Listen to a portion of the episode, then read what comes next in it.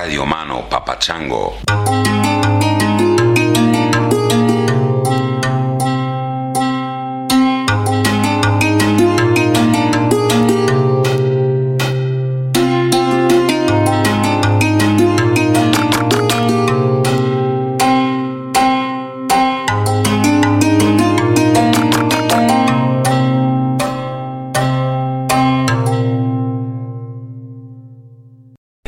Chris, what's up? This is River from Ohio. I uh, am in the Barcelona airport, currently trying to flee before the borders close, going back to my place of residency in Hamburg, Germany. Your podcast is keeping me entertained and um, at ease while I'm in the belly of the beast as the panic ensues. Thanks, buddy. Hey, Chris, it's Kimberly from Ontario, Canada, sheltering in place in rural Panama. I'm an international house and pet sitter, and I travel around looking after other people's dogs and cats, and donkeys, and chickens, and doves.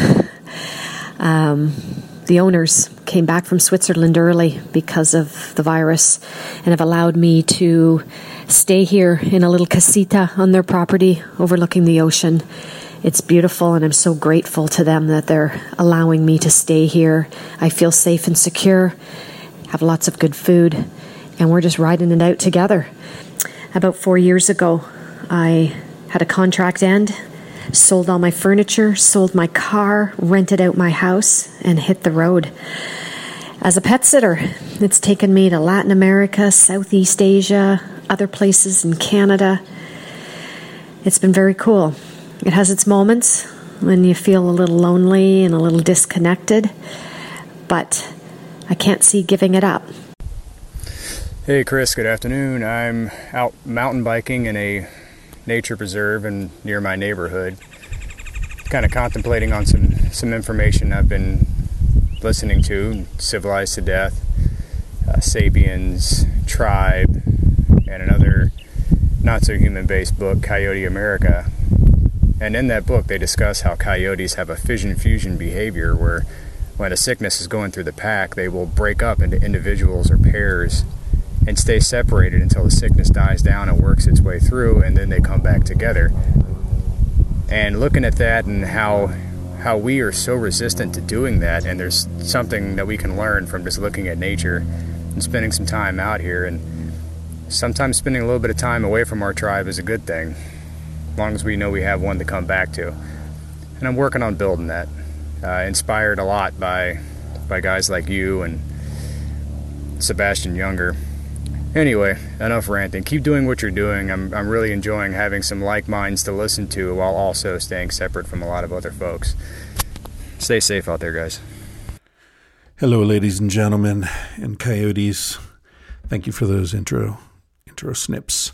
Um, if you want to send me an intro snip, please send it to intro at tangentiallyspeaking.com. I appreciate it. Keep it uh, as brief as you can 20, 30 seconds. And um, yeah, if you're in a windy place, try to you know get yourself some some shelter from the wind, um, so we don't get a lot of wind noise on there. I'm speaking. I've got a big furry thing on my um, microphone. It's called a dead kitten. Really, that's what they call them, and it uh, it protects against noise, wind noise, and pop, pop, pop, pop, popping noise, and that kind of stuff. Um, but I know you're not walking around with professional recording gear. So if there is wind, try to uh, minimize it. Uh, all right, here we are in this weird ass world that we're living in now. Um, I hope you're doing okay out there. I'm doing all right. I'm in a little rented house in rural uh, Colorado. I'm at about 8,500 feet above sea level my corpuscles are getting used to the lack of oxygen. When I, the first week I was here, I could hardly, you know, I'd walk out to get the mail or something and, and be out of breath. But I'm starting to feel better. Riding the bikes around, you know, fresh, clean air. It's it's. I really love changes in weather, uh, which is a problem in Los Angeles, where every day is pretty much the same. Occasionally it rains, but other than that, it's pretty much the same. uh, here uh, two days ago. It was in the 80s. I was walking around in a t shirt, and then I woke up the next morning. It was snowing. It's fantastic. I love it. Um, okay, several things I wanted to say. First of all, the response to the What Makes This Book Great uh, episode number one has been overwhelmingly positive. I understand that some of you, excuse me, some of you who you know may not have been into it aren't necessarily going to take the time to write to me and say, eh, "That was boring." Um, but based on the response, it seems like people are into it. So I'll do it at least while we're all you know stuck at home. Um, I'll do some more. I have some more short stories and things I'd like to read. So we'll do that. And you know, you'll see it when you look at the episodes. If you see the acronym WMTBG, what makes this book great, and you're not into it, just don't download that one and you're all set. For the rest of you, uh, look forward to that, and uh, I'll, I'll come out with one in the next few days.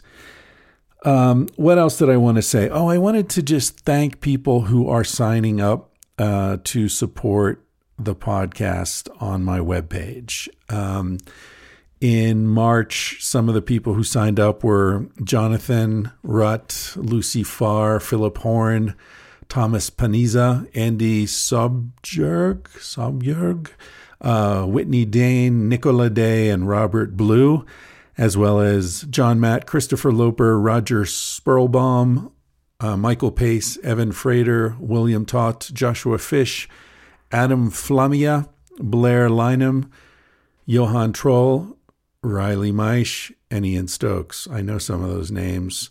Uh, thank you guys, all of you, for signing up uh, to support the podcast through my website at thatchrisryan.com. I really appreciate it, and it uh, it keeps the wheels spinning here in podcast at Podcast Central. This episode is with a guy I met through Simon Rex um, he goes by Icy Mike. His real name is Mike Imber.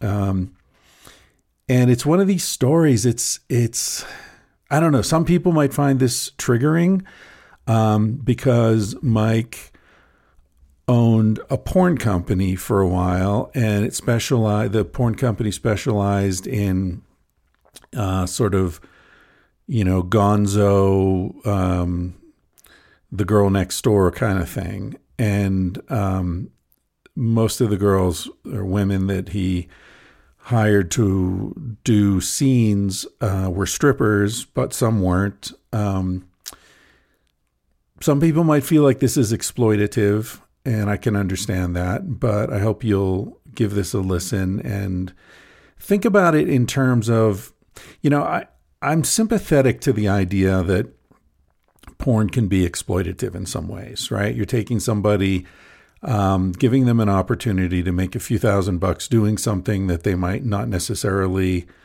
want to do if they didn't really need that couple thousand bucks. But how is that different from offering them a job at McDonald's for seven bucks an hour doing shit that they sure as hell wouldn't want to be doing if they didn't need that seven bucks an hour.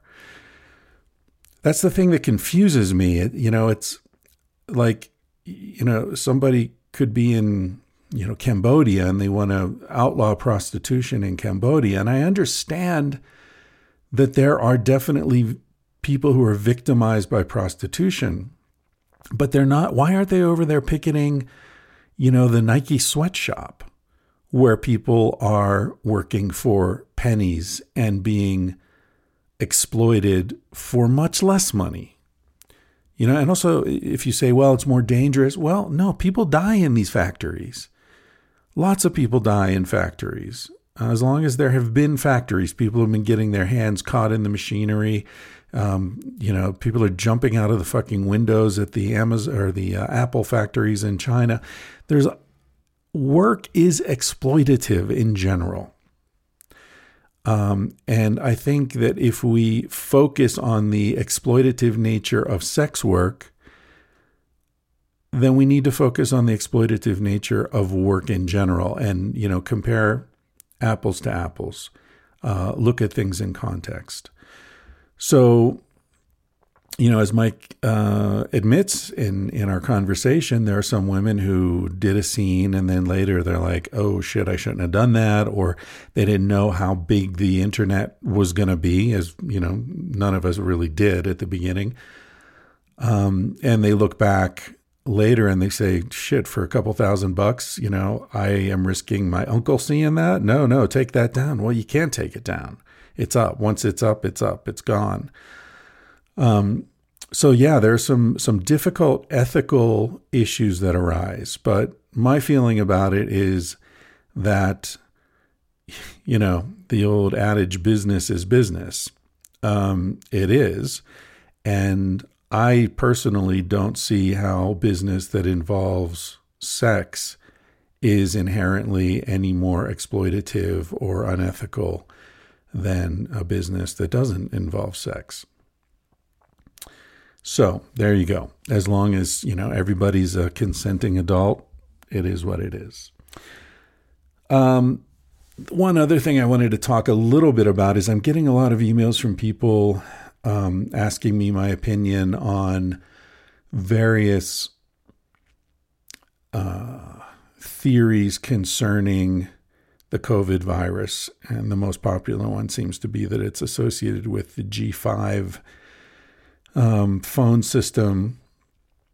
And uh, some people have sent me videos of people arguing this. And look, I think that you know, the first step in any kind of critical thinking is to acknowledge the limits of our own knowledge. In my case, I am not an expert in electromagnetic radiation. I'm also not an expert on virology. But I do have some critical thinking, basic critical thinking skills. And my first thought when somebody sent me this video, and there's this uh, this guy sort of explaining how various viral outbreaks of the last 30 years um, have corresponded to uh, the sort of introduction of different types of electromagnetic radiation. My first thought was this is essentially a religious argument. This is um, someone who is uh, creating a narrative that connects a cause and an effect in such a way that it relaxes the mind because it seems to explain something. And the important feature of this is that it relaxes the mind, not that it be true. So, you know, the ancient Greeks when they heard thunder, they thought that you know Zeus and the other gods were fighting on on Mount Etna, uh, and that was the the clash of the swords and the shields. No, it's not that. It, that's not true. Of course, it's not true. That was never true, but it served an explanation for something that was otherwise inexplicable. Right? No one understood the the sort of thermal uh, you know f- physics that was creating the thunder and the lightning. So there has to be a narrative because it's very hard for us to hold perceptions for which there isn't a narrative. That's I think that's what happens in dreams. We have these sort of random images and feelings and smells and sensations that appear on the screen of our mind. And what we do, because we are narrative creatures, is we create a story from it. Uh, you know, it doesn't make the story true. It doesn't even, in the case of dreams, doesn't even make it like coherent. Um, if you tried to tell the story of a dream, if you remembered it perfectly and tried to tell it, it it's beyond words. You know, it's it because words need to fit together, but dreams don't somehow. They feel like they do, but they don't. So I think we do that with the world. You know, the whole 5G is causing the coronavirus thing. Like, it makes no sense. Those are two totally. Viruses are not, don't even exist in the same realm as electromagnetic radiation. uh, viruses have existed since long before human beings were creating any sort of electromagnetic radiation. I mean, smallpox wiped out hundreds of millions of people in the 1500s and 1600s. There was there were no fucking cell phone towers, right? Um, the explanation for why these things happen is the way we humans live. First of all, you need population density for something like this to spread. Uh, the more infectious it is, uh, the less population density is required. So, smallpox, which was highly infectious, didn't need as much population density. Um, and there are other characteristics. Um, at, at, what point does someone become symptomatic? Um, how long are they um, uh, contagious? Are they coughing? Are they sneezing? Is it something that, it, or does the virus shed just through things you touch? Um, is it through uh, excrement? You know, like uh, cholera and some hepatitis. So there are lots of features of a virus that depend that determine how easily it's transmitted. But generally, what happens is that a virus exists in an animal population and it jumps over into the human population either because a human being eats it, eats the animal, or gets infected while cutting the animal up, you know, blood to blood transmission, or potentially sexually if a human being has sex with an animal and it's transmitted into the human population that way um, or even just living in close proximity to the animal. Sometimes uh, it can be transmitted from animal to human. So, you know, as I say in both Civilized to Death and Sex at Dawn, we, we talk about how the biggest killers of humanities have been either viral or bacterial infectious diseases that have jumped over from animals to humans. Influenzas of various sorts, as we're seeing right now. Um, smallpox, chickenpox, tuberculosis, um, and so on. These have all started with animals, cows, fowl, um, swine, uh, and jumped over into humans. And now we're seeing some that apparently with the COVID 19, it jumped over from bats or pangolin. I, I think they're still not sure of that, but um, seems that it was one of those. Lots of recent infections have apparently come from bats. Now, why are bats uh, a vector? Because bat, bats live in very close proximity to each other, very high population density. So, our interaction with animals, either through industrial uh, agriculture or through invading um, more and more remote areas of the earth, um, or uh, eating, you know, having these markets with exotic animals, bringing us into close contact with these animals is what creates the bridge from the animal population to the human population. And then our population density and rapid travel and all that is what allows the virus to spread. You don't need an explanation. So, that, you know, what I'm saying is, that's how it works. We know that's how it works. It works that way with every virus. It's been working that way for 10,000 years since humans started um, living in very close proximity to animals and to one another. And there's no need for a mystical explanation of this.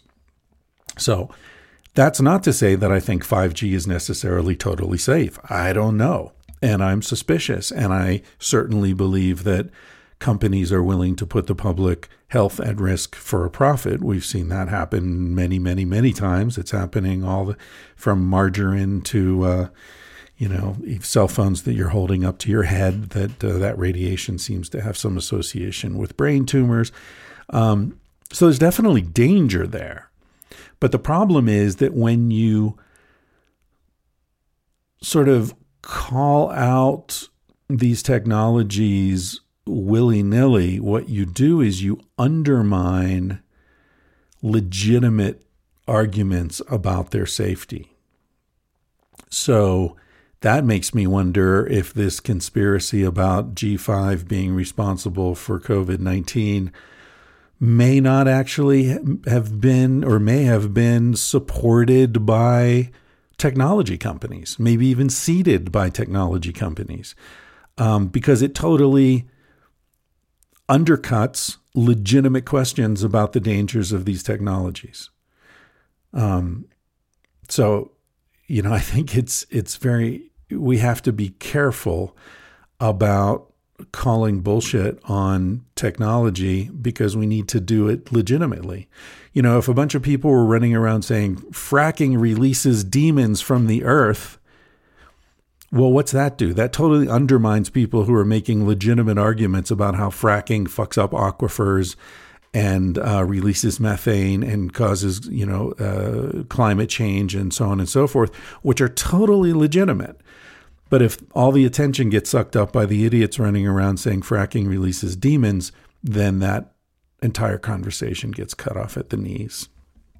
So I think it's very important to um, apply some critical thinking to these things and to uh, to be careful. Follow the money. When in doubt, follow the money. Right? Telecom companies do not have enough money to send the world into this particular tailspin and keep it a secret. A lot more money is being lost by airlines, restaurants, hotels. Um, you know, think about every industry that's being just totally fucked right now and put their collective power up against the power of some telecom companies who you know are introducing 5G doesn't even compare. So even just on that, you know, when I don't really understand the facts in a in a situation in a conspiracy, I look, okay, who's making money, who's losing money. That's generally the the quickest and easiest way to see what's really happening. All right, that's all I'm going to say about that. Um, I hope you enjoy this conversation with Icy Mike Imber. I am going to play you out with a song uh, by a friend of the podcast, Joel Havea. Uh, and this is the Joel Havea Trio. And uh, the song is from an album called, I believe, Island Songs. Yeah. And then the song itself is, um, I guess Joel is part Samoan, I think he said. Um, and uh, so the the song has a name in Samoan, I think Uluaki Fepaki. And it's from an album called Island Songs. I really dig the groove here. You can check him out at joelhavea.com, J O E L H A V E A.com. And uh, yeah, this album just came out recently. It's called, well, Uluaki Fepaki, and the album is Island Songs. Thanks for listening to the podcast, and I hope you're doing okay in your quarantine wherever you are. You're not alone. Rolling?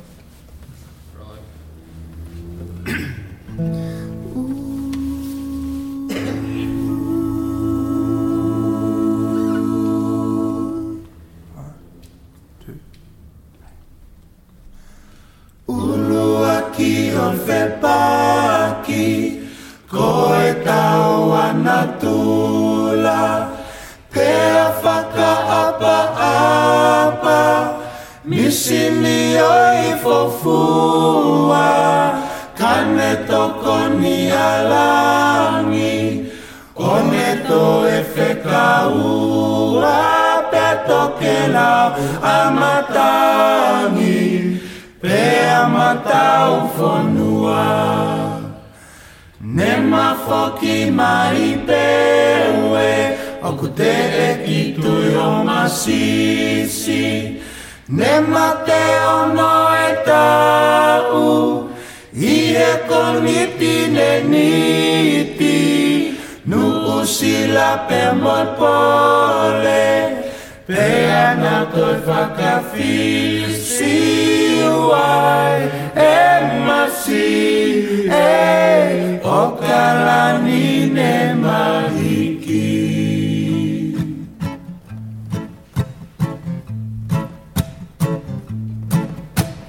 It don't matter what state I am in I just need to hear them sing. Days turn into years I've been away. Still sounds as fresh as yesterday. Those island songs, they bring me home on a raft of rolling melody and poem. May not quite get the words they say, but understanding isn't only with the head. On the opposite side of the globe. I'm listening. It gives me hope. I will one day reconnect. But until then, I won't forget those island songs. They bring me home on a raft of rolling melody and poem.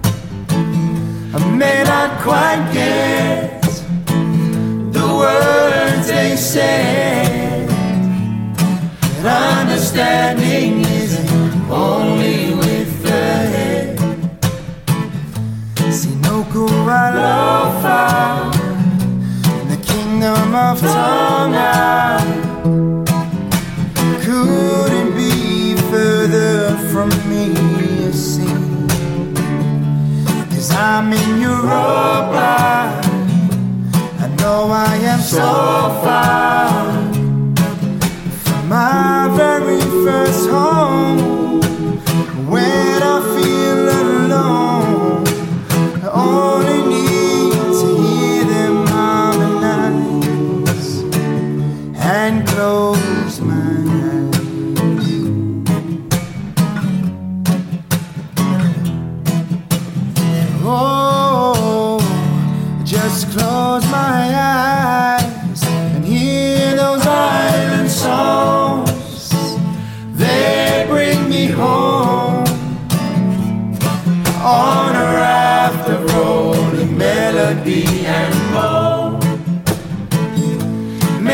quite get the words they say. No, but understanding isn't only with the head. All right, ladies and gentlemen, I'm here with a dude known as Icy Mike to some, just Mike to others. I don't even know your last name. Do you want to say it or Uh, my last name's Ember. Yeah. Ember? Okay. Um, mutual friend Simon Rex put us in. I, I, I met Mike uh, through Simon. Simon, shout out. Very generous with his friendships and everything Cyrex. else. Um, so uh, we were. this is one of these podcasts where we end up talking for an hour before I turn the mics on. But you were uh, you were going to start in Vegas. So you, you grew up in Florida, went to Vegas for college. Well, so I first went to a college named Stetson, Stetson University, which was in DeLand. And hmm. I went there on a tennis scholarship. Right. But I didn't realize it was, a, it was really a religious school. And I didn't grow up around religion or anything, you know, really like that. Right. And it was.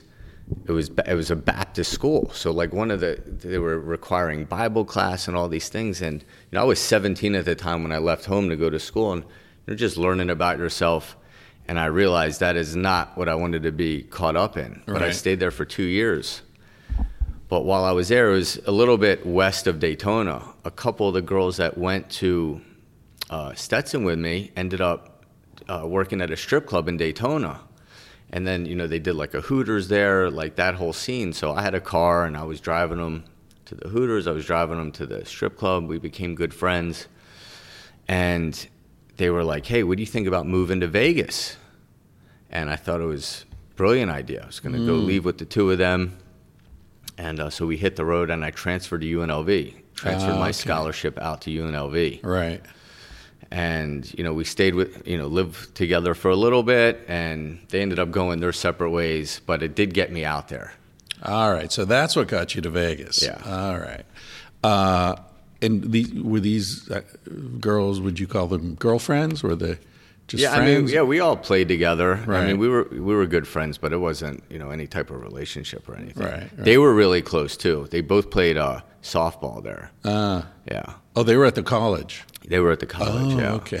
So you're at a religious college. Yeah, it was the It all thing. I starts mean, with Jesus, You know, this is it? really pre-internet, so I wasn't. You know, we weren't able to do any homework. I didn't look too much into it. I didn't realize what I was, you know, signing up for there.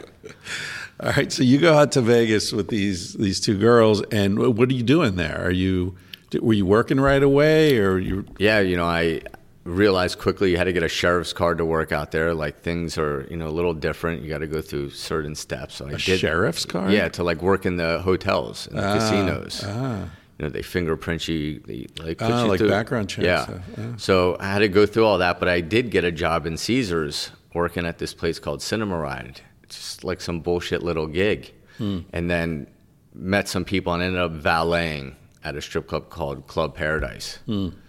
And yeah, so I was working and going to school at the same time. And What were you studying? Accounting. Huh. Yeah. Yeah, I'm decent with numbers, you know. so, what what do your parents do? What what kind of world? well, did you that was my of? backup because my dad was an accountant. Oh, okay. Uh, he ended up selling his business to uh, somebody I went to elementary school with, which was pretty cool. And um, my mom's a travel agent. She still works. Right. Yeah. Cool. And and they're still in Florida. They're still in Florida, yeah. They're originally from Philly. Oh, all right. That's where my dad's from. Oh, right on. Uh, Ridley Park. Oh, yeah? I, I'm not a big fan of Philly. I gotta yeah. say. Well, yeah, me either. They're from South Philly, and yeah, I've, you know, I'm good. I'm happy they made the choice to move to Florida and have me there. right. Right. I'm born and raised in Dade. So, all right. I, see, I know where this is going. The listen, listeners don't know, but you're in Vegas. You're uh, you're working at the strip club, valeting, and how long? How long you doing this? Probably about a year or so. And you're what in your early twenties? Um, yeah, about 20. Yeah, because I turned 21 when I was out there my senior year. right. Right. and you know they're sending go on like these little job interviews for you know what you could do for the accounting and none of them i mean i was killing at valeting and i was hmm. like you know why would i go take this job go sit in this fucking office 40 hours make nothing and it was best move i ever made was not getting caught up in that original circle Right. The American dream. yeah put in those hours for nothing Yeah, work for the man.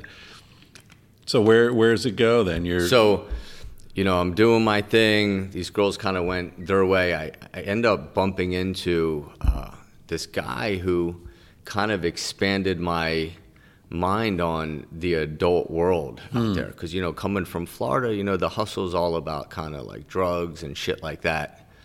It's not, you're not really exposed to, or I wasn't exposed to whatever was going on in like the adult world with girls and whatever else, you know, in that whole area. Right. And he kind of like opened my eyes to a lot of a lot of things, and I realized this whole other society existed, Yeah. especially in Vegas, yeah. and kind of like you know was sharing some information but not and you know I was putting the pieces together and I kind of went and did my own thing and started like putting these parties together hmm. where you know I'd have a bunch of like you know girls come to hang out and you know friends friends you know that had some you know influence that want to have a good time and I started you know putting these big parties together out there That's in Vegas. but in Vegas, Right. but realized that I was probably going to go down a bad road out there. I was smart enough to know it was 21, 22, and I was like, you know what, I probably should leave Vegas. Hmm. And I left to come back to Florida. So I started doing the parties, you know, and those things back home, and I would like rent out these big mansions, and you know, they were they were a blast. They were a good time. Did you when sorry to interrupt you when you, when you got that feeling it might be a good time to leave Vegas? Did somebody tell you it might be a good time to get out of Nah, town? I just kind of like uh, I just felt it. you weren't you weren't encroaching on someone else's. No, vibe? it wasn't. It wasn't anything like that at all. Like I didn't feel a need to leave, like for my safety. I just felt that, um, you know, I could probably do better not being there, whether it was the environment, just being around, you know, too many, like being able to party all night, all day. Right. I knew that wasn't going to lead to, you know, a successful path. Hmm. Interesting. Yeah, Interesting no- instinct how it tells you Yeah. sometimes. Just I ended on. up going back years later and buying a house there, but it was way later on. Right. All right. So you went back to Florida and you're doing the same kind of parties. was, yeah, doing, you know, putting these together. And a friend of an old friend came who originally um, had went to school with me, like when we were younger, but then he got, he ended up going to private school where he he was friends with these two guys who he told me that I had to meet. He's like, these guys are starting something online, and they really need somebody who's got access to girls. He's like, you know, would you mind hooking up with them and you know just going and seeing them? And our buddy had just he had just served like a few years in prison. So here was a kid. He was uh, he was adopted by a really wealthy family. He was put out of the private school to public school. He pinballed back, and that's that was the connection. Or else I probably would have never met these guys. So um, yeah, he was the link that put us together. You know, he kind of grew up in a, a different type of environment, and I was on this other side. So he this this is the guy who's adopted by the wealthy family. Yeah, What did what did he go to prison for? It was like some white collar, like uh. some stock, weird pump and uh. dump shit, something like that. But you know, he did his time, and when he got out, you know, he hit me up, and I invited him to one of the parties, and he came and he saw what I had going on. He's like, "You really got to meet these guys because they're, you know, doing something with." You know, girls online. This is way before there were pay sites or you know anything like that. So when I went and I met these guys that he introduced me to, they were on the penthouse of this of a big building on Brickell, and I was blown away. And they were young like I was, and I'm like, oh, whatever the fuck they're doing, I don't mind, you know, getting involved. And they shared the idea of doing like a subscription based uh, pay site, and on, you know, on top of it, our angle we were going to go with. Well, it wasn't from the very beginning, but we eventually, you know, morphed into doing all reality-based stuff, mm-hmm. where you know you felt like, you know, it's kind of WWE-ish. Like you knew it was fake, but you felt like it was real, Oh, right. and that's Like where the Gonzo kind of. yeah, Gonzo, but you know, setting the girl up at like a taco shop, driving through and convincing her to after work leave Like and come. Bang Bang Bang- Bros. yeah, so that was our sister company, Bang Oh. Bus. Yeah, yeah, Yeah, it was all. I'm exposing my porn taste No, here. yeah, I remember. so I remember nothing wrong that. with that. Yeah, Yeah, so- like chicks sitting at a bus stop. Hey, yeah, you want to ride? And so you know, yeah, the, creates um, the fantasy that it could happen to anyone, right? Yeah, you never know. The girl knocks on the door, but you know, so that was the thing. It was more going to go pick them out in public and you know Hmm. make it like it was happening versus the girl that does knock on the door, which you know I'd welcome that any day of the week, but that's not happening. Right. And we did a MILF Hunter during the same time that like you know the Bang Bus was you know picking up and you know people really thought that this guy was going out and meeting like hot moms and they were just horny hot moms who wanted to come back. Right. In the Target parking lot. Yeah, of course. Right. You know, where else are they at? Did you grow up reading? How, how old are you? Oh, I just turned 43. Yeah, Congratulations. thank you. Are you an Aquarius? No, I'm Scorpio. Oh, okay. I just my birthday was like a week ago. Um, oh, nice. Yeah, I'm, I'm 27. Okay. Um, the uh, what was I going to say? Oh, I, I don't. You're probably too young for this, but I grew up reading Penthouse Forum, like that sort Oh, of. I mean, of course, I'm familiar with it. Yeah, so that's kind of like the print version of what you guys were doing because the whole appeal of Penthouse Forum was like, I never thought this would happen to me, but then you know Yeah. I was going to pick up some groceries and blah blah blah. So it, the whole thing was like just normal life, and then out of nowhere, some hot woman just wants to fuck you, you know. So it's kind of like what you guys were doing with the the porn sites. Yeah, you know, it, it could happen. Yeah. Um, some of them were, you know, girls that had never filmed before. We didn't really start filming girls that were in the business till way later on, like when the gig was up. Right. But in the beginning, you know, these were all like first time, and some of them, you know, might have been a 40 year old woman who had never done it before, but she was interested and wanted to. Right. Um, yeah, and I mean the husbands sometimes would be there watching, you know, their girl do their thing. We had you know, not to go off to- topic, but I just thought about it. Yeah. And one of these, one of those MILF hunter shoots, of ver- one of the very first ones we did, this girl's like, you know, I love to do it, but can my husband watch? And I asked my guy who was the stud at the time, this guy Sean Reese, who's a total character. I said, "Do you mind?" And he's like, "No, not at all." So we're, you know, and this guy would, he'd fuck the girl properly. And I don't think this guy knew what he was about to witness. The But husband. he ended up fainting watching his girl get fucked. Wow.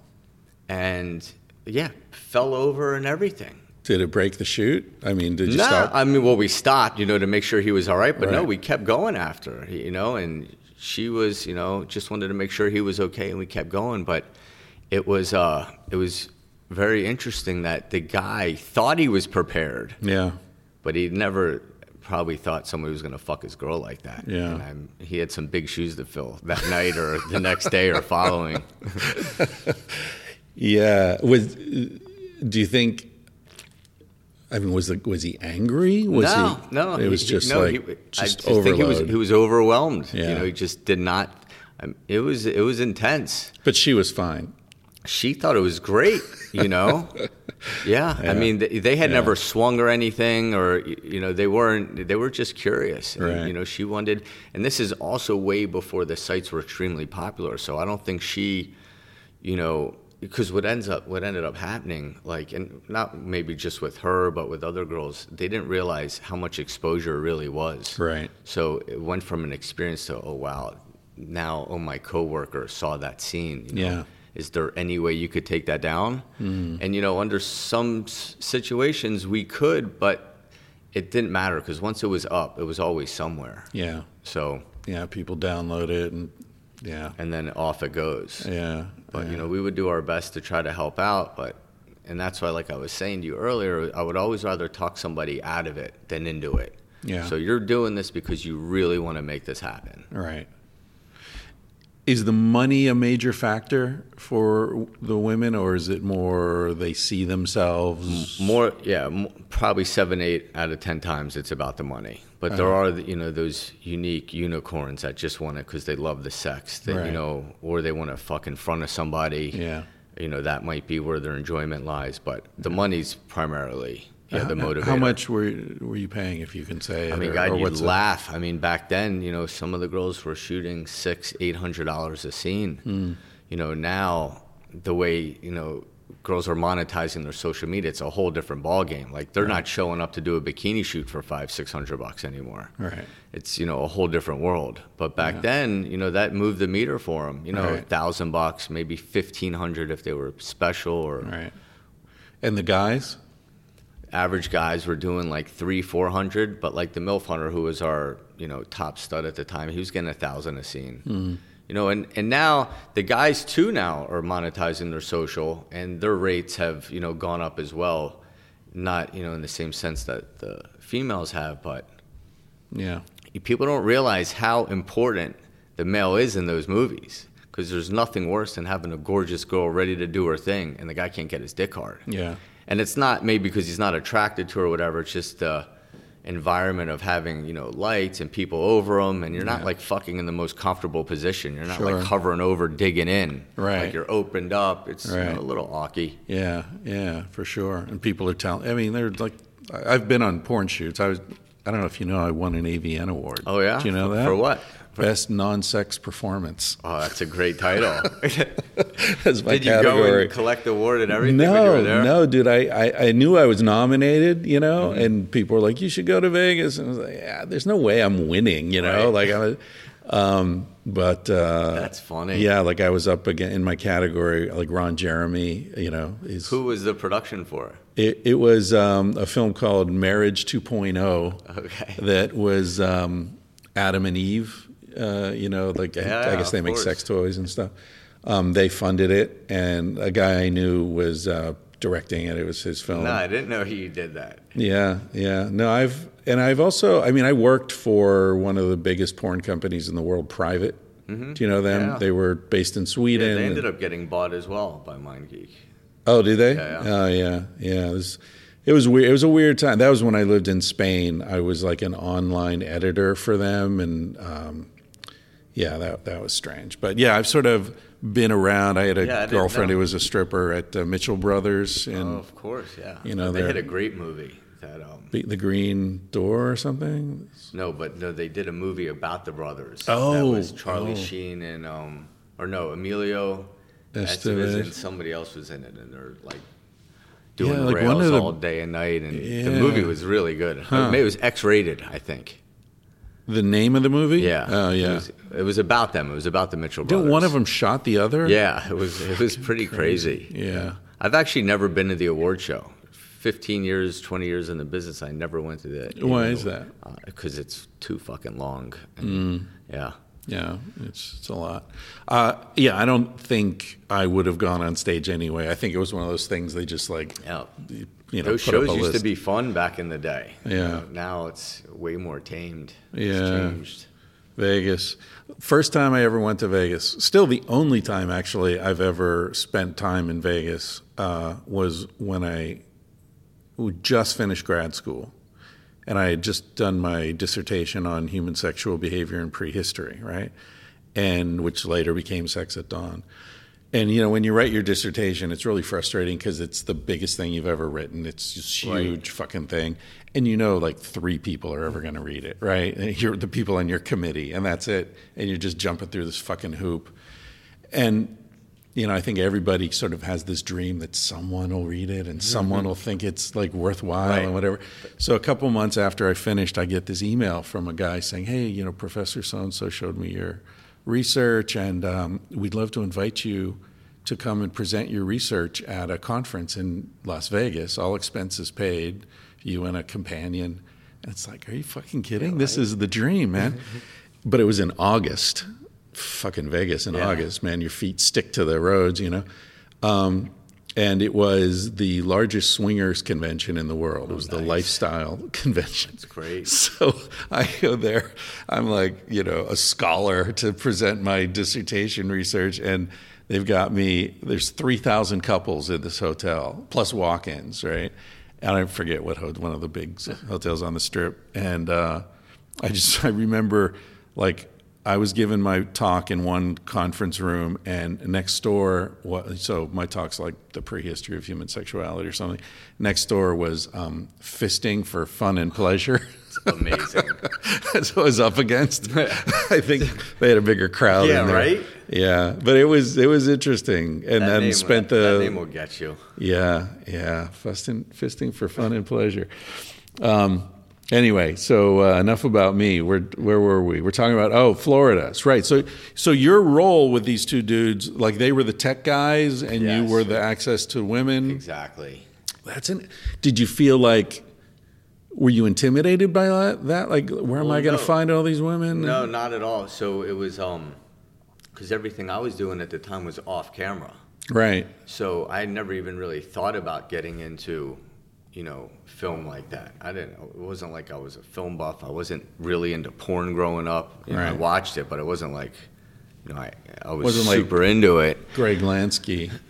Well, I mean, you know, You he worked with him, right? Well, no, he, I I brought him on. He worked for us Right. for Reality Kings for you know Right. quite some time. He's an amazing you know Yeah. filmographer. He's you know interesting guy. I mean, he's a good good dude, man. Yeah. Um, but He- yeah, he, was super into it. Like that was his whole thing. like I am gonna work in porn. He wanted to be in that. Yeah, Yeah. that was his. Uh, his Yeah. and he, you know, he, he did. So you know, he worked for us for seven, eight years. Hmm. You know, filmed some amazing sites, and um, yeah, he ended up uh, wanting to do like um, he wanted to do an interracial site, and we didn't really think there was that much money in it. Hmm. And that's what kind of had him start and go do his own thing. Was he wanted to pursue doing that particular niche? Hmm, you didn't think there was money in it. That's Well, because there was a couple, you know, there was a couple other sites that had been out before. There was like a, there was Dog Fart, there was uh, Blacks on Blondes, Hmm. and you know, we'd watch them, we'd see, and they just weren't doing big numbers. dog fart's a bad name. Yeah, it's a pretty bad fucking That- name. That's gonna kill your boner right yeah, there. You know. I mean, yeah, it doesn't do too much for you.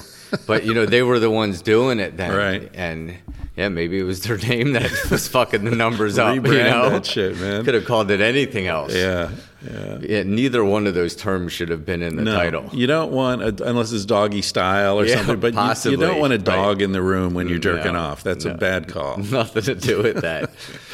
and yeah, so you know that's the way that went. But I, I wasn't you know set out to do anything like it. But they saw what I you know had access to and were like, hey, what do you think about doing this? So in the girls that I was dealing with, I wasn't really too sure how they'd feel about being on camera or Right. anything.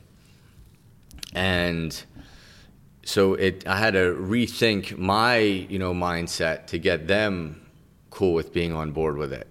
And the first site that we decided we were going to do was called Cum Fiesta, and it was just going to be super simple POV, you know, where the studs holding the camera, and you know all the girls that we got for it were first time girls. We weren't like using an agency. And were they like Latinas? Is that the idea No, of Fiesta? so- or?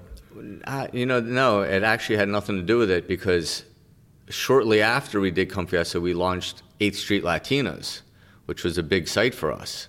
Where, you know, we would go around Calle Ocho and go down all those like little random areas of Miami and find, you know, the hottest, thickest, curvy, you know, that real 305 vibe. And we put, so then we started doing the different niches with them. So we did a Latina site. We had a site, Big Naturals. The girls had to have natural breasts. Um, we did a site round and brown. You know, we, then we would do just girl girl stuff. So we, you know, separated all the different niches. Had about 15, 20 sites, and then we ended up putting them all in one basket under Reality Kings, And these are all subscription based. all subscription based. And how do you protect against piracy? Was that a big issue, or was was the flow high enough so you didn't worry? Yeah, I mean, at the time, you know, now there's tons of free sites out there where you know the shit's everywhere and the tubes are taking it from the advertising and all different methods, but. You know the piracy. You know, sh- passwords were shared and everything, but at, at the time it didn't really matter because we weren't the only show in town, but we were one of them. And like, hmm. if you wanted to have good quality stuff, you know, you were buying the membership, and the uh, yeah, so we were just coming out with different niches, you know, to keep the members happy and keep building and reaching new people to, to get them. And this is when late '90s, early This is like 01. 01, Yeah. yeah. 2000, 2001. right. And, And you guys are mid to late 20s at that point. um, I mean, 20 years ago, yeah. Were you doing the accounting as well? No, or no, no, no, I didn't have, that's, I was just running around doing my thing. I Right. never ended up getting a job after out of college. Right. which was you know the best move I could have made. And yeah, so you know I ended up there, and they had the concept of doing the subscription base. When I first came to them, I actually had this idea because I knew people at the time weren't wanting to put their credit cards online. So I had these cards called Peep cards, and I had them in all these like 7-Elevens, and I had them like at adult stores. So if you wanted to get online and look at a site, you just, you know, whatever your fixed cost, five, ten, twenty dollar card, whatever you wanted to buy, scratch off the back, and you know, it avoided you having to put your credit card online. Hmm. So like a prepaid thing. it was a pre. It was the first prepaid card at the time, and I, you know, I thought I had gold. I was like, "This is it." yeah. And you know, I shared that idea with them, and they're like, "No, no, no, that's not where it's at. This is where it is." And you know, they opened my eyes to the subscription based. So they had like the, the security set up so that people could put credit cards. Yeah, they handled all the back end and yeah, had that all iron tight. Right. Right. That's important. And I just came in and did my part, which that's where it worked best because I didn't know anything about that. You know, I learned as I went, but not, you know, that was not my field. right. So you guys. So it's three guys. Yeah. And they were buddies before. And Yeah, they, went. they went to high school together. Ah. yeah. Right. And the relationship between the three of you. Oh, we're yeah stayed No- good? No, we're still you know partners to this day, good friends, and everything was done back then on a handshake. You know, Hmm. we sold our company for nine figures with you know no paperwork between us, and It's amazing. I mean that's unheard of to do. Yeah, You know these yeah. days. What's the key to that? It's, I feel like I'm talking to someone who's in a, a real, like in the Red Hot Chili Peppers. Like, how do you guys keep it together with all that money coming in, all that pressure, and You know, it's um nobody's ever asked me that, but it's it's interesting how it did, you know, stick together and you know, we might have had a handful of arguments over all those years, but at the end of the day, we were, you know, always took care of one another, and nobody was ever slighted. You never worried that those guys were going to work against you because they were old buddies and you were the new guy? You know, I never felt that. You know, I was never really concerned. I always felt that, you know, we would always do right by one another, and it wasn't a concern. Now, Mm. to go into something now, I feel, or maybe it's just because I was so young and maybe a little bit more, you know, naive then, but I got really lucky. You know, Yeah. I put a lot of trust in it, in the relationship, just like they did, you know, with me too. Yeah. So how long from when you you know met them in that penthouse till things really got off the ground was that a year, six months? So it started, you could see the gradual improvement with the members building, but it took probably about a year and a half till the numbers got to the point where, like, wow, we really have something here. Right. And also the internet's growing. The Every- whole awareness of online and high speed access Right. more people is accessible where you know you weren't waiting five minutes to look at one image Right. know. Yeah. Yeah. I remember those days. yeah i mean it was awful Yeah. so you know it was all those things were growing with one another so it was like a perfect storm for us to Right. do you know You're capitalize catching this wave. Caught and a then, wave. So when you guys started raking in serious money, did that attract like sharks? You know, did you start running into some? Well, you know, there's always fraud and you know, things like that where, you know, people are always trying to find a way to, you know, get over on you, whether it's like an affiliate or. But you mean like Well, like I'm in real like- world? I'm thinking like, the mob. So- you know, I don't know if you can talk about that, but you know, there's definitely um, the presence was. You know, normally those guys get more upset when you're taking something from them. Hmm. You know, if they're just coming with their hand out, I think it's another. But like if you were to go get involved in like a, a gambling situation or whatever, where you were taking business, Right. That's when you're really getting the visit. You know, Right.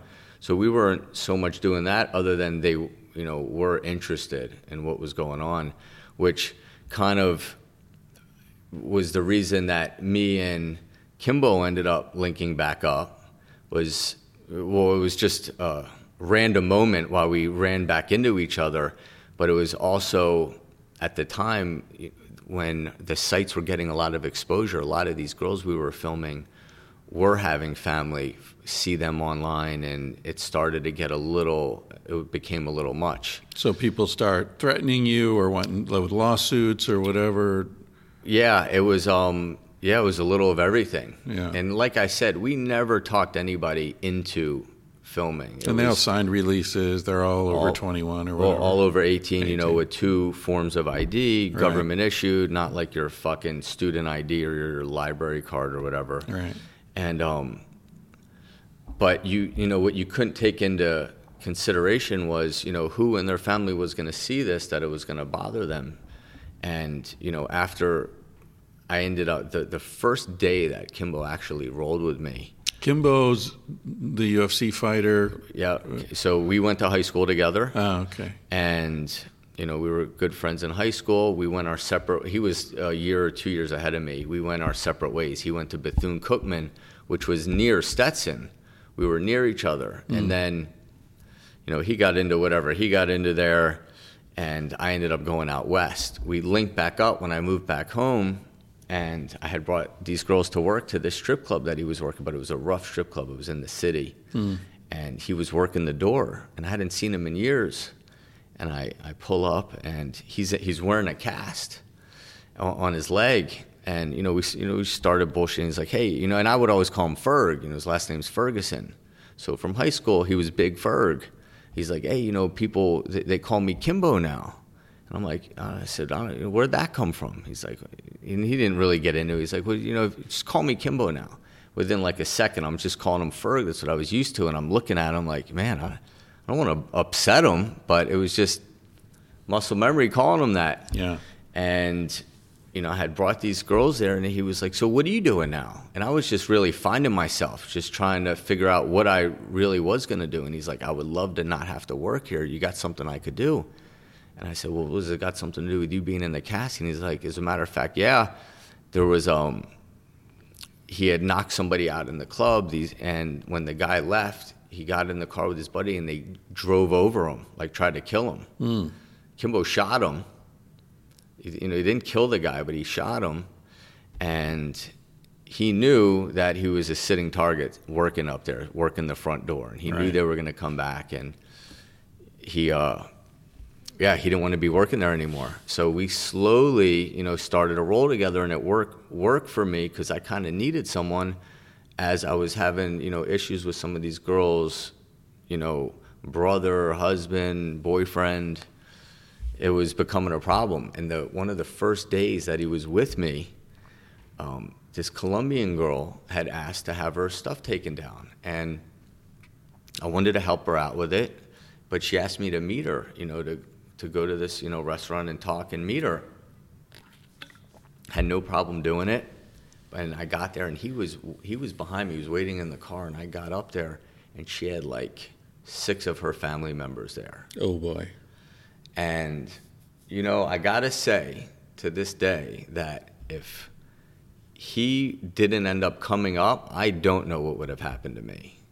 Like, I'm not sure what would have ended up happening, but he, um, so I'm sitting there and they're around me and he, he This is in the restaurant. yeah, it was like out. It was like an outside patio type setup with like a big bench seating, and I I didn't know like what I was walking into. They, she had it set up, you know, pretty slick, hmm. and you know I'm sitting there for a few minutes. I'm thinking like, oh my god, I hope he fucking comes quick, and I felt like I was gonna get like ushered out of there and taken to wherever they were gonna try to take me, and he came and kind of it was like a bench row seating, and he got on the end of it and smushed three of the guys into the corner. He's like, you know, is everything all right here? And I'm shaking my head like, nah.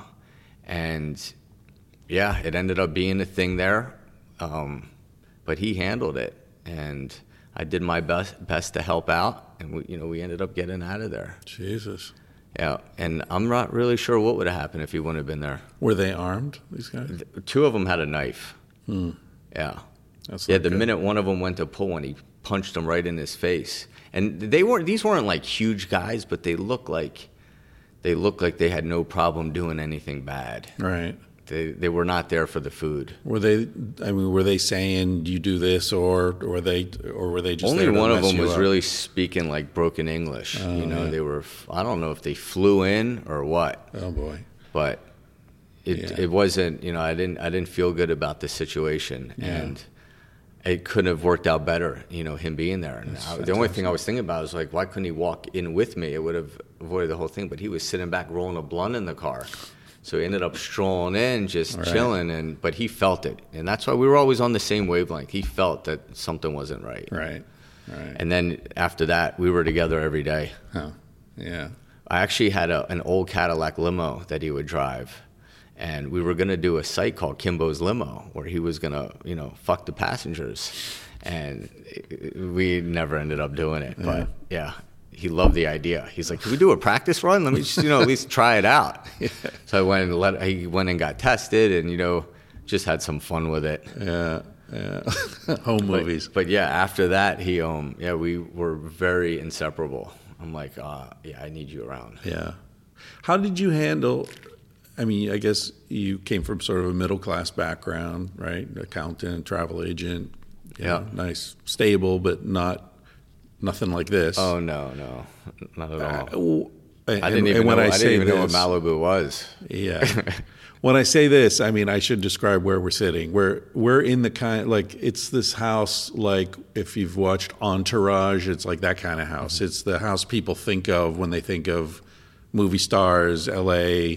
We're looking out over the Pacific Ocean. There's an infinity pool. It's a fucking beautiful, beautiful I, place. I got really uh, lucky getting this spot here. yeah, real bargain, right? Well, I mean, you know, not, not so much on, got a on- on the financial side, but like I got deer in my yard. I can see the Oh, dolphins right. and whales. Like, Yeah, we're looking out at the Malibu Pier. yeah, you know, it's uh, it's, a good vibe astounding. here. It's a really nice place. Thank you. Um, But how, how did you handle the the money and the pressure and like you know you're not used to this world. You're in a world you've never been in before and you're 28, 29, whatever you were. That's heavy. Yeah, um, you know, it's uh, it's something you definitely get used to as you know, just trying to stay grounded and not let things get away. And mind you, we were also filming this site called In the VIP, which was like our most exposure, where we would go out to the clubs with 20 girls and like put on like this whole, you know, show. You know, this is before people were busting out their cell phones. So we were in clubs having like full on sex scenes hmm. where, You just rent the whole club. You know, they were, the clubs were open. Oh. Yeah. I, And you could have sex scenes in a club. you know, it was my guy gave us the green light, and he was running the biggest clubs on the beach. We'd be on like a Saturday night, and couldn't even believe it was happening. But you couldn't do that now because everyone in the club would be filming it with their phone. Where back then it just wasn't happening, so it was able to be done. Um, but yeah, so it was it was definitely it took a lot of discipline to not let the party and the life get the better of, of myself. Yeah, right. Because the party could part of the job. I mean, It, it could have. Yeah. And yeah, um, I think I, you know I was raised right, and I moderation was always like my key. I always had a good time, do whatever, but I knew when to cut it off and Hmm. not chase the dragon. Right, right. And was part of it also? I mean, obviously, uh, Kimbo's presence in your life was important for you know security issues and all that, and you trusted him because you'd known him a long time.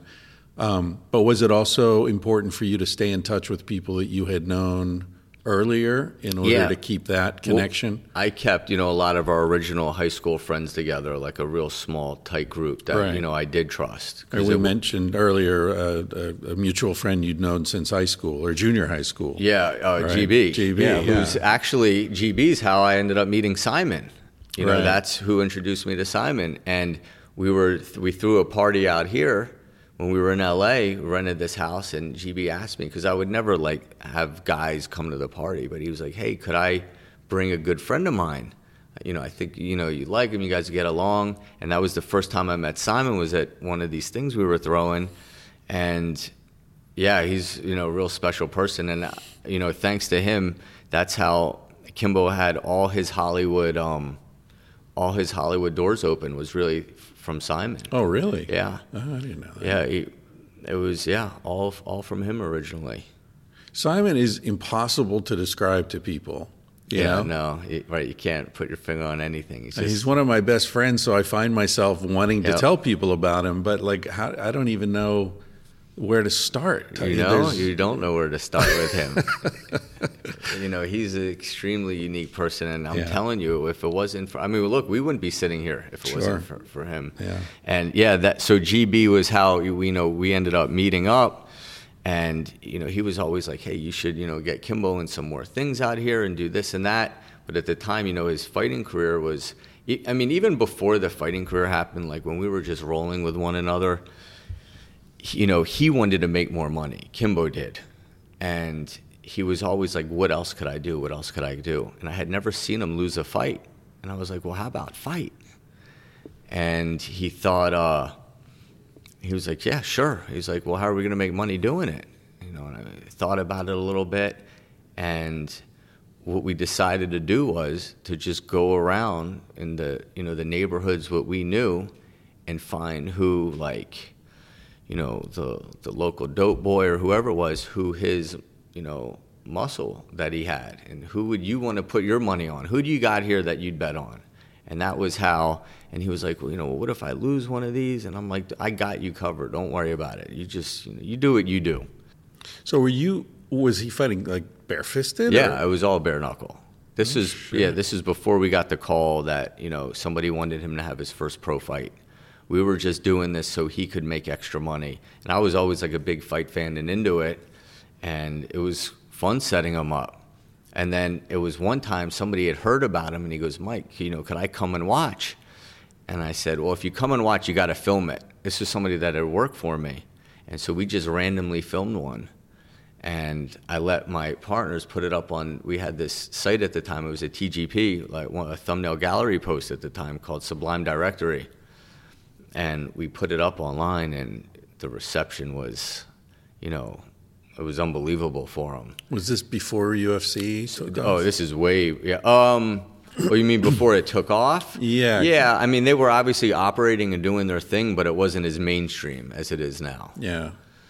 And yeah, we you know we we they put this up, but then it ended up. This is where YouTube was just kind of getting going too. So then somebody took the video and put it on YouTube, and that's where it really started to you know explode. Mm. And that legally that that was Um, Cool. Oh, I don't know. You know, we looked at it and when we looked into the law a little bit. It was more like um, two men on private property who were both agreeing to settle whatever dispute was legal. And there was no monetizing of the videos either at the time, which Right. we missed a huge wave. Where Right. you know, I, I could only imagine if it was in today's time and you were able to monetize one of his fights, you know, what it could generate. I mean, he, how big was he? Size wise, Yeah, he's like- he was 6'2", 240. Two four. Uh, guys die in fights like that. Barefisted Yeah. fights. Well, I mean, that, you know, I guess that's if like somebody stomps on him on the ground or But things even like. a, a fucking shot to the head and you fall down, Well, I mean, you it's hit your head on happened, the road. I mean, it's happened. You've Yeah. seen it, but were they fighting in a ring or something? no, it was like we did. That was part of the um, the fun. You know, it was like we had different settings. We fought in a boatyard, fought in a garage, fought in a laundromat. I mean, it was really. It was kind of like um, not blood sport. What's uh, what's the other Van Damme? Lionheart. Kind of Lionheartish with the different settings. We never did a racquetball court or anything, but yeah, it was it was just different street fight settings. Yeah. So it's almost like violence porn Hmm. with the different settings. Yeah. So I guess you could call it or you know maybe label it that a little bit. And they were they were pretty pretty violent, but nobody ever got permanent damage other than one guy whose eye got pushed into his face. He's not able to see like during the daylight. He's got to wear glasses. But nobody else sustained like permanent damage. But you're right. I mean, look, you could die falling off your bike Yeah. or you get hit wrong, you could fall back and die. But most Yeah. of those fights, they weren't fighting to the death or nothing. Right. Yeah. Now, Rogan always talks about how in real life, fights normally last about one punch. Yeah, You know. or end up, you know, headlock wrestling or whatever it may Yeah, be, and that's what that's what the whole mystique really with him was. Well, not really, what, not so much the mystique, but the fact that his first recorded fight, which was, I guess, considered a street fight, even though you know it was set up, was he looked like he had skills. You know, he had technique. He, he you know, he kept his, you know, his shit tight and you know he wasn't like a mess swinging with his head down and it was like the first guy that you know looked like he knew what the fuck he was doing in, a, mm-hmm. in a bare knuckle fight out there and i think that's what you know people really like. They like that he came forward. They like he had no fear. I mean the first one that we filmed is the one where he let the guy get like a few free punches on him. And this wasn't like some little dude. You know that guy was fresh out of prison about 230 himself. Hmm. And he just let him chin check him. I mean even i was scared when i saw that. I'm like oh my god. Like my guy might What? not, not might not all be there Why, why did he let him do it? I don't really know. He just felt when I asked him later on, he you know, he's like I just felt like I could take it and I didn't, you know, I just wanted to see what he had. Huh. And that was his rationale to it. Wow. Yeah. I mean, you know, I don't think I'd give free shots to really anybody. No. Especially in that type of situation. No, no, definitely not. But imagine the fear that that guy felt. Oh, when- afterwards. I mean, when he punched him in the face and then he just like a couple at him. times and and I'm and they and it wasn't like he punched him in the face and they were off target. I mean, he hit him clean in his chin several times. And he sustained it like nothing, walked right through it. Yeah, you could imagine where his Yeah. confidence went. Yeah, yeah. Fuck. You ever met Mike Tyson? Yeah. Have you? Yeah. So the, the first time we, we met Tyson, we were at, uh, I don't know if it was a boxing match or a concert, but we were at the Miami Arena. It wasn't a basketball game. And Kimbo was only had done the street fighting, but the videos were out there and people knew who he was from it.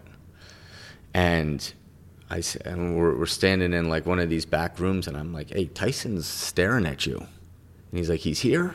And Kimbo was a big Tyson fan. And I'm like, "Yeah." I said, "Look, he's over there." And, he, and when they caught eyes, he called him over. So you know, we both walked over there together, And Tyson, I'll you know I'll never forget it. He, he said, "Hey, I love your work." It's like I love the work you do. He goes, "Do you mind if I give you one piece of advice?" you know, Kimbo was all ears and he was just, you know, happy to be, you know, in his presence. And he's like, don't ever go pro. He goes, keep doing what you're doing.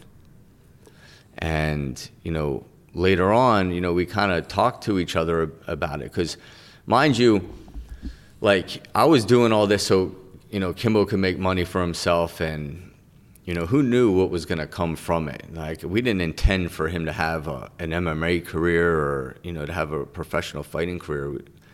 It just evolved into that. And we took Tyson's advice on that note more like, hey, you know, people are going to fuck you and do you wrong if you end up, you know, going this mm route. But that's where I was always there to make sure that, you know, he was taken care of and nobody was taken from him. I never took a dollar from him as a manager or anything like that. Kimbo always kept all 100% of his purses and any money that he brought in. So there was no question whether you were like getting fucked or not. It was like you're keeping all your money, other than his training expenses. Yeah. That you know he took care of. But yeah, that was Tyson's interesting advice. And sometimes I do think back that maybe, you know, if he would have never went pro and there just would have been this underworld mystique guy who came out once in a while to have a bare knuckle fight, could have been pretty fucking cool. But then the world would have got to meet him and know who he was. And he's such a special individual that it's it was you know a blessing that the world got to know who he was. How did he die? Um, he had an enlarged heart and you know, he liked to have a good time and party a little bit, and you know that mix never really is, you know, too good for anyone. Mm. And you know, he did slow up when he found out about it, and you know, he was living a healthy life, but you know, I think it had come too far along. Yeah. So it was ultimately his heart that gave out on him. Right. Right. That's uh, how old was he? Forty-two. Fuck. Yeah. Isn't it crazy? Like somebody's facing that kind of danger on a regular basis, and it's just some congenital thing that ends you, up. You know, and I learned a lot about blood pressure and all that because you know other things came with having the enlarged heart, and blood pressure was one of them. And the doctor, who's a he was a really good friend of mine, who also lived in my neighborhood back home in in Miami he was telling me how it's the silent killer. He's like, you know, there could be guys that look like they're chiseled, jacked up, you know, in crazy shape, but they're not good, you know, inside. And he told us about a story about somebody who became paralyzed because their, you know, the blood pressure went too high, and he was playing football one day and out the next. And Kimbo did not want to take medication, but I, I said, look, you know, I really trust this doctor, and I think you should too and I mean, numbers don't lie. You know, when your blood pressure is 200 over 150, you know, it doesn't take a doctor to know that that's not good for you. So I said, if you need to take these to get those numbers, you know, more in line, I said, I think you should do it. And he always had his own way of going about things. And if, if he felt like he missed a day, you could double up the next day. And I'm like, it just doesn't work like that. Mm. And it took a while for him to really comprehend what he was dealing with. So I just think it just all happened a little too late, you know. Yeah. And, and, at the end, you know, they were suggesting a heart transplant for a Oof. while, but he didn't. You know, he wanted to fight. He was in the ICU, still wanting to have his fight that was booked two months later. Like it was only gameness in him and only fight in him. There's one special individual. Mm. And no fear whatsoever. You know, there's a lot of guys that, you know, if you get into an argument, they like to take their shirt off, both, you know, you know, beef up or whatever, you know, they might do like a dog would bark. He was always quiet and just, he would just strike first. I had never seen anything like it. No mm. fear, whether it was one guy, six guys, or whatever. He, yeah, he was one of a kind when it came to that. Hmm. Yeah, I can't, I can't think of anybody like that. I have a buddy who's a, a Navy SEAL, and uh, in fact, I'm going to a party at his house tonight. He's a great guy, beautiful dude. Uh, sort of similar in a sense. Um, I, I, never ask him, you yeah. know, but he's been on missions in really gnarly places. Some real shit. Yeah, yeah, yeah. But if you meet him, you would never guess he's uh, that he's like yeah. an elite trained killer because he's the sweetest, kindest. Like, just he's a sweetheart. You know, you just he's a great guy to be around and uh, just wonderful. But yeah, it's it's interesting how you know so often it's you know the people with the biggest speakers have the worst taste in music. It's, Yeah, right. the way it works. You know, he um and a lot of people felt that he was like this big scary dude, but when you met him and got to know him, it was like, wow, this he's a you know a real gentleman. He was a really good guy. You don't want to be on the flip side of it because he could obviously you know turn that switch whenever, but he was just such a nice dude, you know, and yeah, it was like I said, just one of a kind, man. Missing, missing a good one, missing one of the good ones, and that to this day, you know, I, I, I manage his his oldest son who fights still with Bellator. I met him here. I think. Yeah, yeah. You met Bunks here. He goes by Baby Slice. He's a great kid. You know, he's totally different from how his dad was. Um, you know, he's you know a little more reserved, and but he's such a good kid, man. And he he's married now, and you know he's got uh, Kimbo's got five other kids that I help out. You know, and just try to guide them in the right way. As I know, you know, he would have wanted me to do. Yeah. So what's your life like now? You, you guys, when did you sell the the business? In 2012. So what, eight years ago. Yeah, and um, but you know we, I ended up running the production still for a few years after that for them as it you know continued. Uh, recently, or about four years ago now, we launched a, a webcam site called Cam Soda. uh, You know, just live interactive. Uh, we're getting like all you know, big uh, IG girls on, some porn, some not, just some regular models. You know, you don't necessarily need to be nude. Some girls get on just do like a bikini thing. Um, we just try to get you know whatever hottie with a personality who wants to reach you know and monetize her audience. You know, we love getting them on. And Did you guys have any anything to do with uh, Kendra Sutherland, Sunderland? You know, with that library thing, Yeah. no, she did that on her own, but. No, I mean after like her Oh, because well, she got into no, no, porn, yeah, we we worked with her for Uh, quite a while, but yeah, that was a That was pretty funny. cool stunt that she did there. It's amazing. Yeah, they um, I mean, she's got a, an amazing rack on her that helped. But yeah, that was that was a great bit they did. I mean, I think we probably imitated it maybe afterwards, Right. but no, that was all her, man. Big ups for you know coming up with that library bit. Yeah, I mean, was it w- was it That wasn't staged? staged, No, no, she was doing it for a boyfriend or Not something. yeah, not from you know my understanding at all. It was just Yeah. it just ended up happening, it became viral. Yeah, yeah, it's crazy. I think she works with Greg Lansky or He used to. Used yeah. to, okay. Well, Greg's out of it now. Oh, really? He's out of the business now. I yeah. didn't know that. Yep. His, I guess his partners with what he was doing bought him out. So he's out as of like probably like a month ago or something. Oh, wow. Yeah. All right. Well, good for him. Yeah, right. I'm, I'm not sure what he's up to now. I know he's been in Florida, you know, for a little bit, but yeah, he's he's not in the mix anymore. Hmm. Interesting. Uh, but I, I, what I was asking you is like, uh, I think you said you're what, 44? 43. 43. Don't add him yet. Sorry, whatever. I mean, It's you'll coming. see. It's You'll coming. see, dude. Get used to it. I, I'm always like, I'm almost 60, Yeah. you know? So when it finally comes, I'm used to saying it and feeling it. Um, but what I was going to say is like, you know, uh, you've obviously had lots of experiences that are totally unique. And here you are, 43, you've, you know, sold a company for boatloads of money. You're living in this beautiful mansion overlooking the ocean. What's that like? Is it as good as people think it is? You know, it definitely could be worse, right? Because I'm always saying, like, you know, money's not what it, you know, fame. Like, I have the perfect level of fame, which is like super low level. This is something Simon and I talk about. Yeah. Like, when somebody recognizes me, it's great. It's Yeah. like, wow, cool. Somebody's, you know, knows who I am.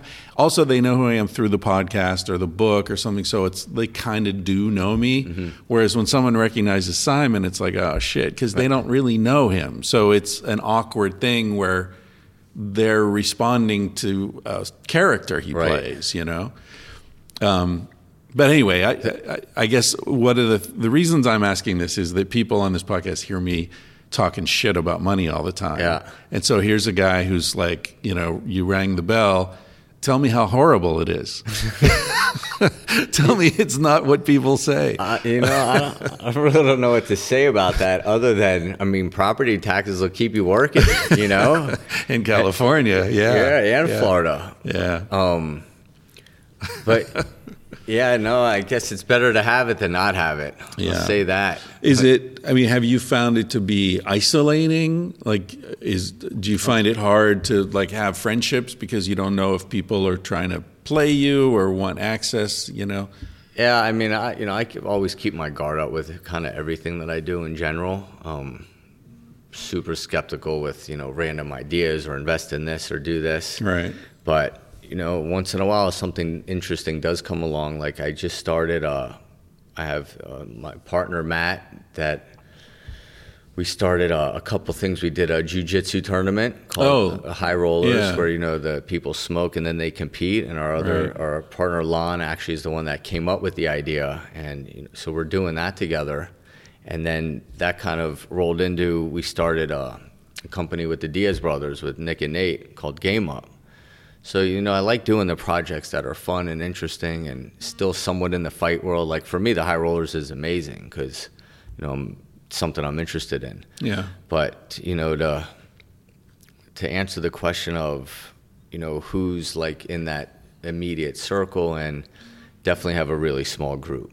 Yeah. Yeah, And they've been around for a while. Yeah, you know, the, um, most of them have, but there have been a couple guys that I've met, you know, through the fight game. I feel like there's a lot of honor kind of in, hmm. not so much on the business side of it, but on the other side, it, there's a lot of honor in that world. And I feel one of the things that I feel like I do have is good intuition. And when I feel that way about somebody, I, I do embrace it. So it's rare you get, you know, someone you want to like do other things with and try some new ventures. And I was able to find that, you know, with a couple guys. So it makes it interesting. Yeah, and you've been in this long enough that you know your own basic sort of intuition has been honed over a lot Yeah. of years at this point. And to know when to pull the plug if you got to pull the plug. Like, you know, cut the losses if, you know, I feel it coming or not. You know, just, you know, it's more about time these days. Like, you know, where do I want to spend my time and my energy? Yeah.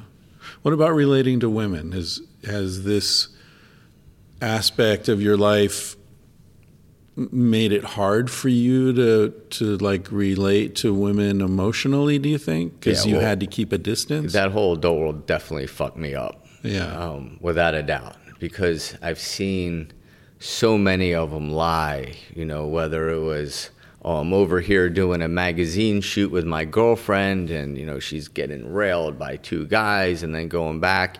Whatever stories they were coming, I've seen, I've heard a lot. I know I haven't seen and heard it all, but I've definitely heard a lot of it.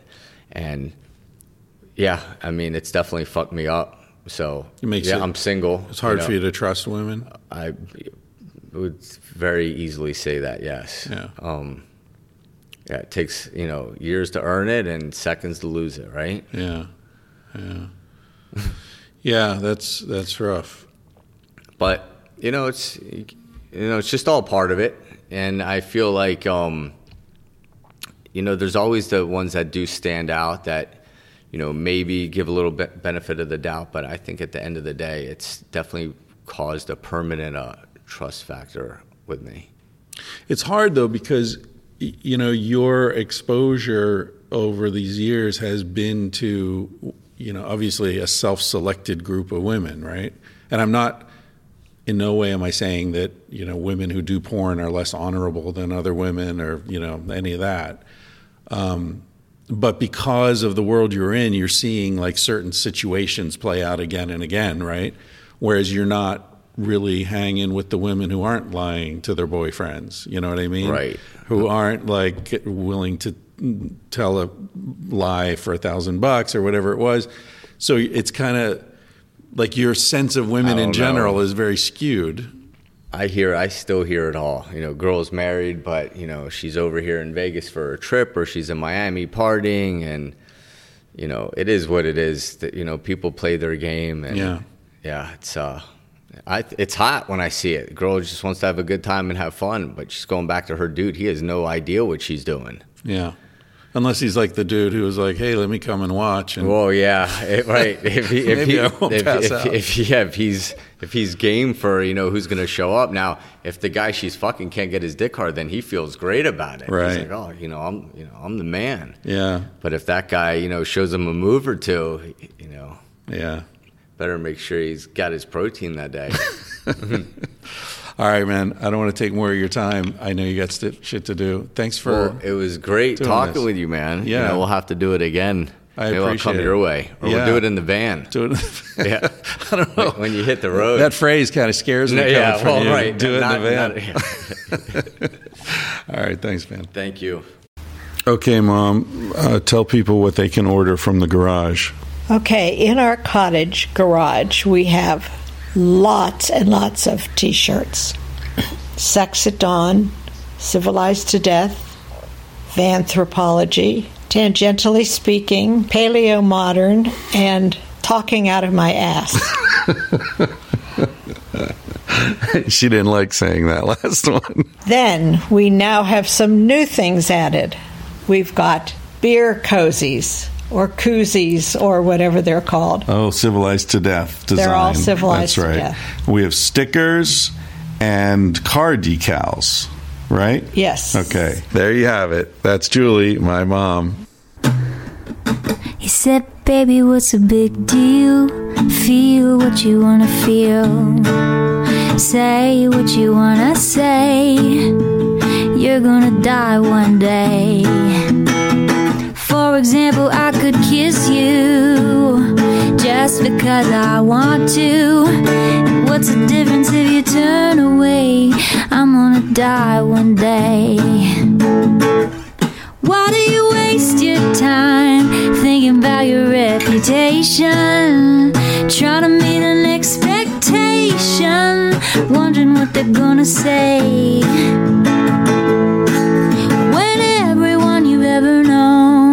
Headed for a headstone, I don't wanna give the end away, but we're gonna die one day. Your body is an animal, doesn't ask for much. A little music and a soft touch. Why don't you let it out to play? Your heart is in a bird cage, singing in your chest. You wanna shut it up, but give it a rest. You're gonna die one day. Why do we waste our time thinking about a reputation?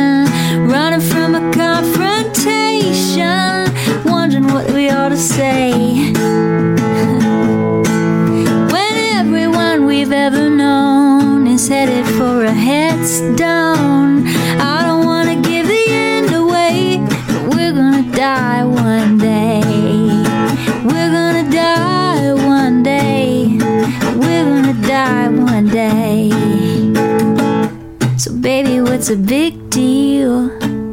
If you wanna be free, say what you wanna feel. Spend the night with me. I'm gonna take you up in my arms. And if we must go down, we'll go singing to the smoke alarms. We'll dance into the ground.